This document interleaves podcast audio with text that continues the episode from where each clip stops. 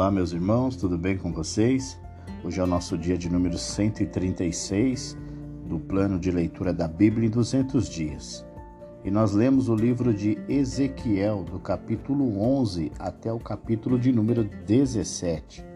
Em Ezequiel, capítulo 11, o Senhor Deus revela a Ezequiel quem são os principais responsáveis por tramar o mal em Israel.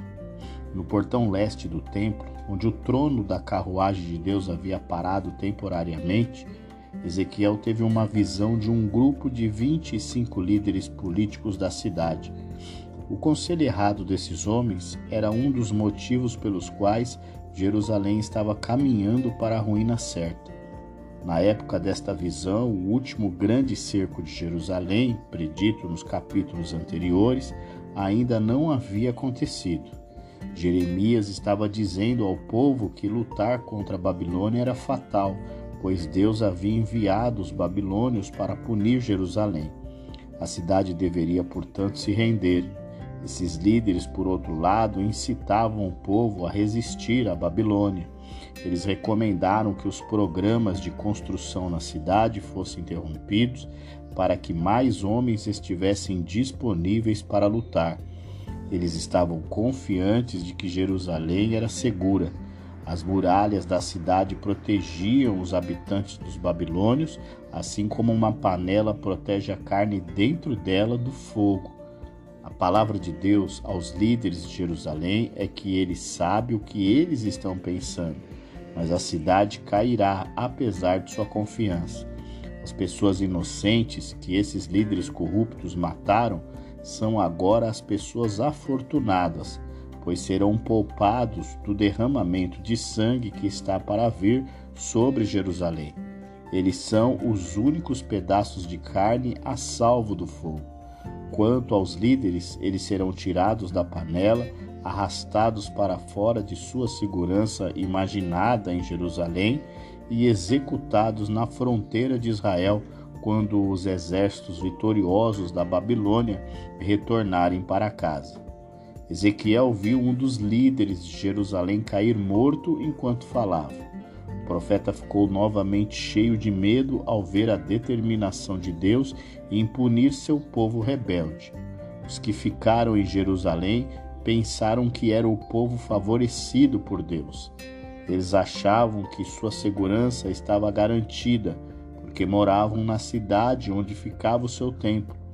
Eles consideraram os exilados como tendo sido rejeitados por Deus, abandonados e impuros em uma terra estrangeira. Ao contrário, Ezequiel aponta que os exilados são o povo favorecido por Deus, os remanescentes que ele preservou. Quando eles se arrependerem de sua idolatria e rebelião, ele os traria de volta à sua terra. Ele os restauraria a uma nova relação de aliança consigo mesmo e colocaria dentro deles um novo espírito que os tornaria mais receptivos à sua vontade. Os rebeldes, porém, serão punidos. Como demonstração final de que Deus não mais habitaria ou protegeria as pessoas que viviam em Jerusalém, o trono da carruagem portando a glória de Deus saiu do templo, saiu da cidade e pousou em uma montanha próxima. Deus havia deixado Jerusalém, mas ainda estava ao seu alcance se o povo decidisse se arrepender. Agora que a série de visões havia terminado, Ezequiel voltou ao normal. Em espírito, ele não estava mais em Jerusalém mas de volta à Babilônia, onde contou suas experiências aos exilados.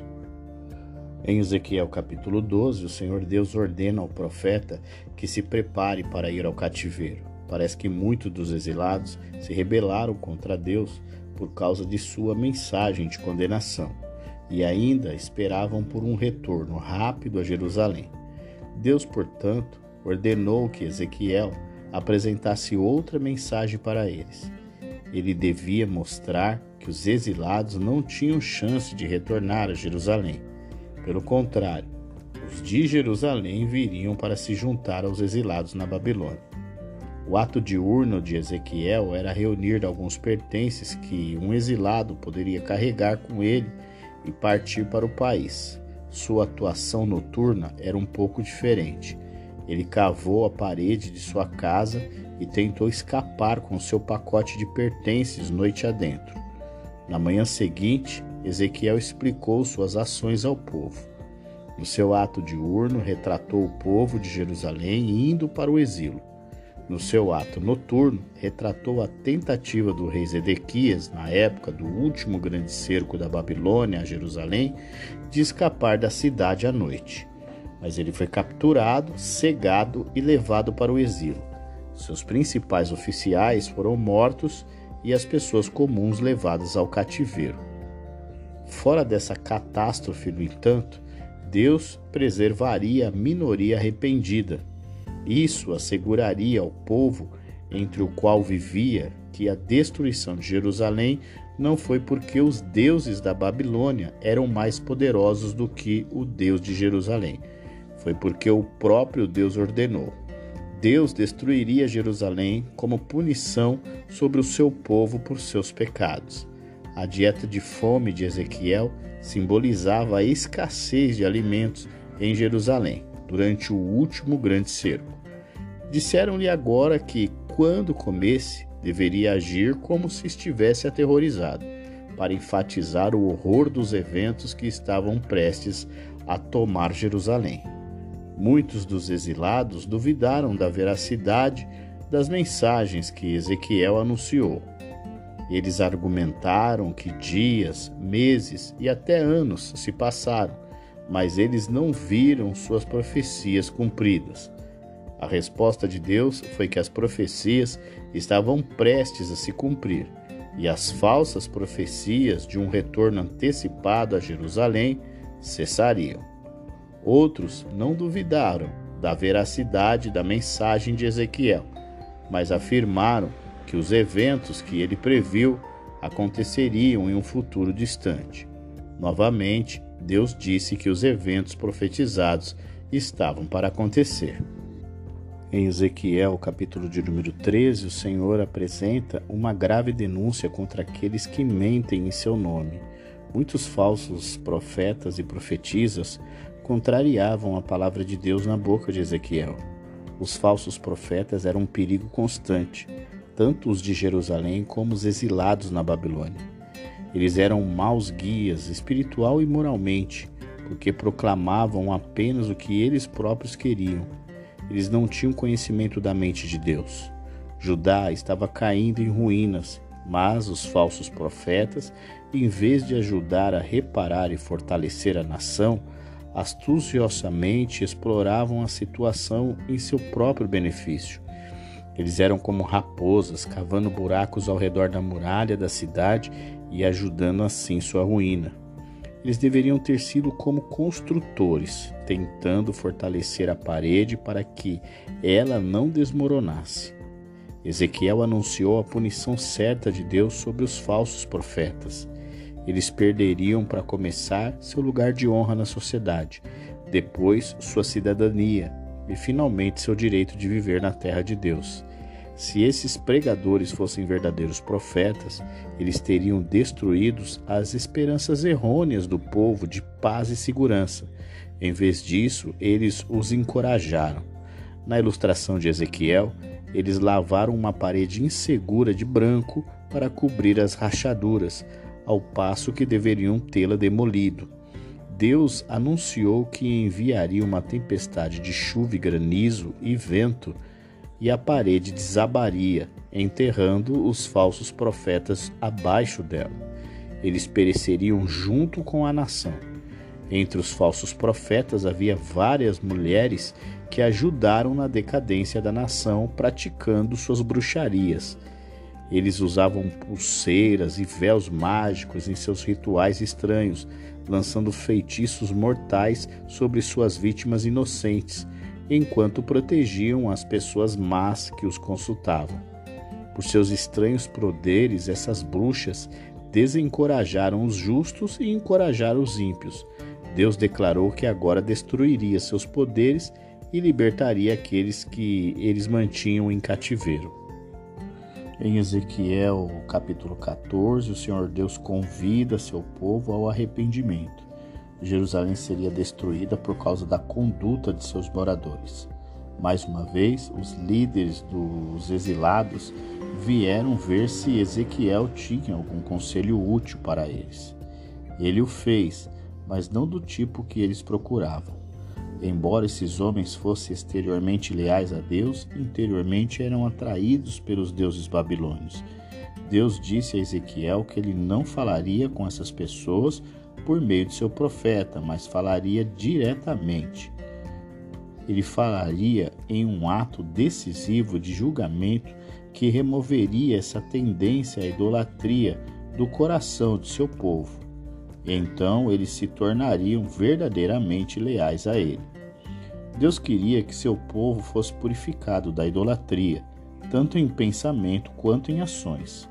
Ele tinha sua própria maneira de lidar com a pessoa que idolatra de coração, consultava secretamente um, fato, um falso profeta. Se o profeta desse, desse uma mensagem consoladora a tal questionador, sua ação indicaria que ele estava mais preocupado em agradar as pessoas do que em agradar a Deus. Isso provaria que ele era um falso profeta. Deus permitiria que o homem falasse suas palavras enganosas e, com base nessa evidência clara, então o destruiria, junto com seu investigador idólatra.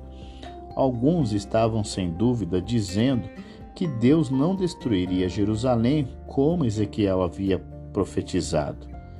Deus certamente pouparia a cidade em consideração às pessoas piedosas que nela habitavam. Embora essas pessoas piedosas possam ter sido em pequeno número, Ezequiel respondeu que, mesmo se algumas das pessoas mais piedosas que já viveram estivessem na cidade, Deus ainda assim a destruiria, embora ele libertasse os piedosos. A punição de Deus pode assumir várias formas, mas o mesmo princípio básico se aplica.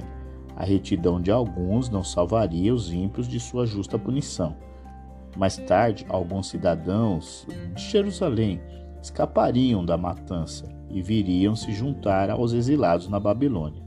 Então os exilados veriam como o povo de Jerusalém realmente era corrupto.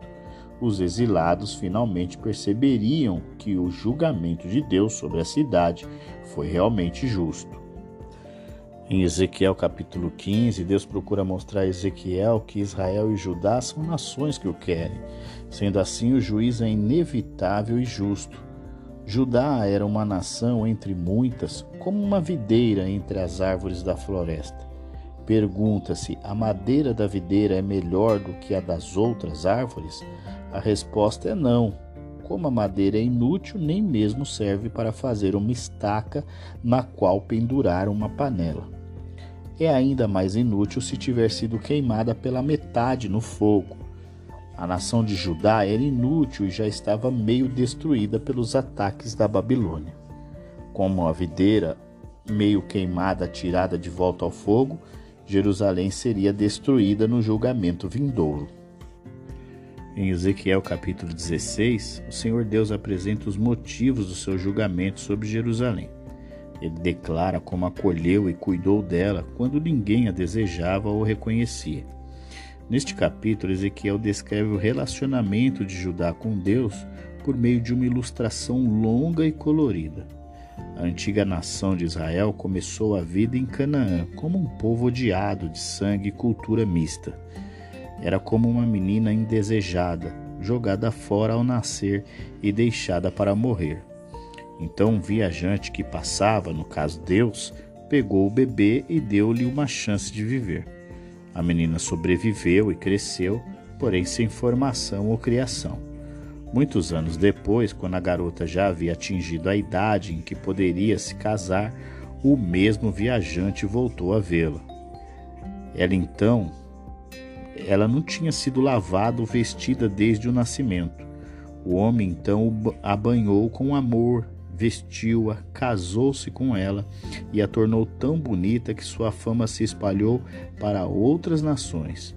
Da mesma forma, depois que os israelitas passaram séculos longe de Deus no Egito, ele os salvou da vergonha e fez deles seu próprio povo por meio da aliança no Monte Sinai.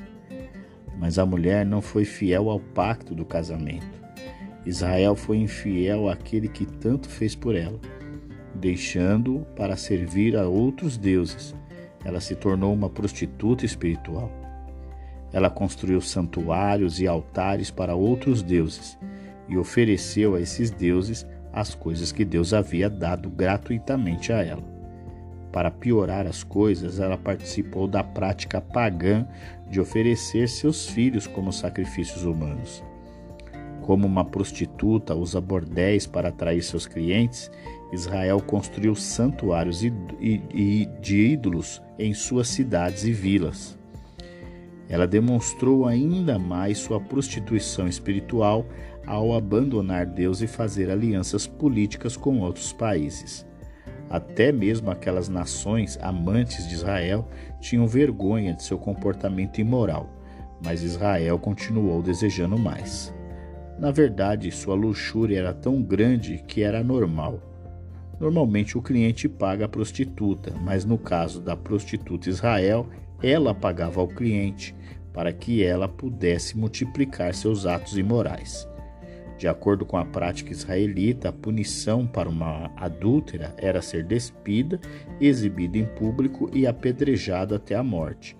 Judá seria, portanto, punido com seu campo despojado e a nação destruída por invasores inimigos. As nações que infligiriam este desastre sobre ela seriam as mesmas nações cujo favor ela havia tentado ganhar com a sua prostituição. Tudo isso estaria sob a direção do próprio Deus, cujo amor por Israel era o motivo de sua ira contra ela. Ezequiel se refere à ascendência mista de Israel em Canaã para apresentar duas irmãs da prostituta, que na época de Ezequiel era identificada como a capital de Judá, Jerusalém. As duas irmãs eram as cidades Samaria, capital do antigo reino norte, e Sodoma. Ambas as cidades foram destruídas pelo julgamento de Deus, mas o pecado de Jerusalém foi pior do que ambas. Sodoma era bem conhecida por sua ganância e imoralidade, Samaria por sua idolatria, mas ambas as cidades agora pareciam justas em comparação com Jerusalém. Certamente a destruição de Jerusalém era inevitável. Samaria e Sodoma podem ter tido alguma satisfação em ver Jerusalém sofrer o mesmo destino que eles sofreram. No entanto, todos os três tinham esperança para o futuro. Após a derrubada da Babilônia, as três regiões da Palestina, representadas por essas três cidades, seriam restauradas e habitadas novamente.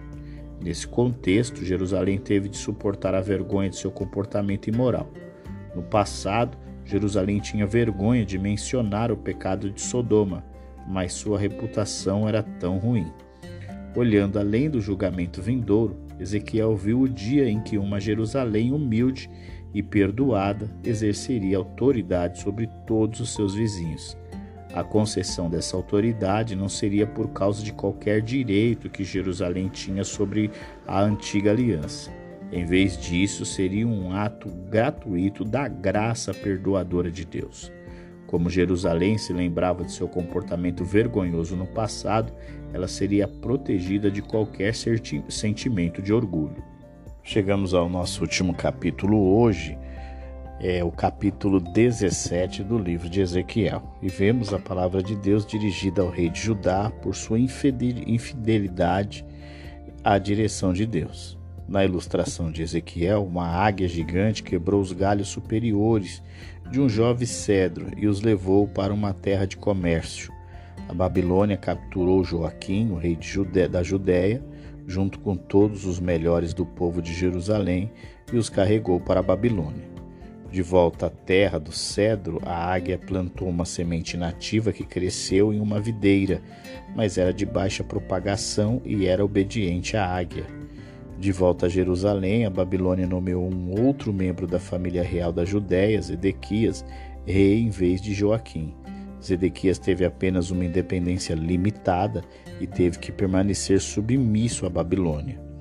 Em seguida, outra águia gigante, tão impressionante quanto a primeira, apareceu em cena, ao que a videira transferiu sua lealdade de seu antigo mestre para esta nova águia. Zedequias rebelou-se contra a Babilônia, entrando em um tratado militar anti-babilônico com o Egito. Primeira águia, portanto, arrancaria a videira e a cortaria seus ramos, deixando-a murchar e morrer. A Babilônia destruiria Jerusalém e levaria Zedequias ao exílio humilhante na Babilônia, onde morreria. A interpretação de Ezequiel da ilustração dá ênfase especial à traição de Zedequias ao quebrar o seu tratado com a Babilônia. Zedequias fez um juramento de lealdade a Nabucodonosor em nome de Deus, mas quebrou esse juramento ao buscar a ajuda do Egito. Como punição, ele foi levado cativo para a Babilônia. Por ter feito juramento em nome de Deus, Deus lidou com a traição de Zedequias como se fosse contra si mesmo. Voltando à ilustração anterior, Ezequiel mostra que Deus, não uma águia agora, pegaria um galho do topo da árvore de cedro. Ele o plantaria no topo de uma montanha, onde se transformaria em uma enorme e magnífica árvore, trazendo benefícios para pássaros e animais de todos os tipos. Da linha davídica de reis, Deus tomaria um, o Messias, e através dele estabeleceria um reino que traria bênçãos para todo mundo. As árvores altas se tornariam baixas e as verdes secariam, mas a árvore de Deus floresceria. Nações como Babilônia e Egito pereceriam, mas o reino de Deus seria exaltado. E assim nós concluímos, né, o nosso dia de número 136 do plano de leitura da Bíblia em 200 dias. Amanhã continuamos ainda navegando sobre o livro de Ezequiel. Então eu aguardo você, um grande abraço e até lá.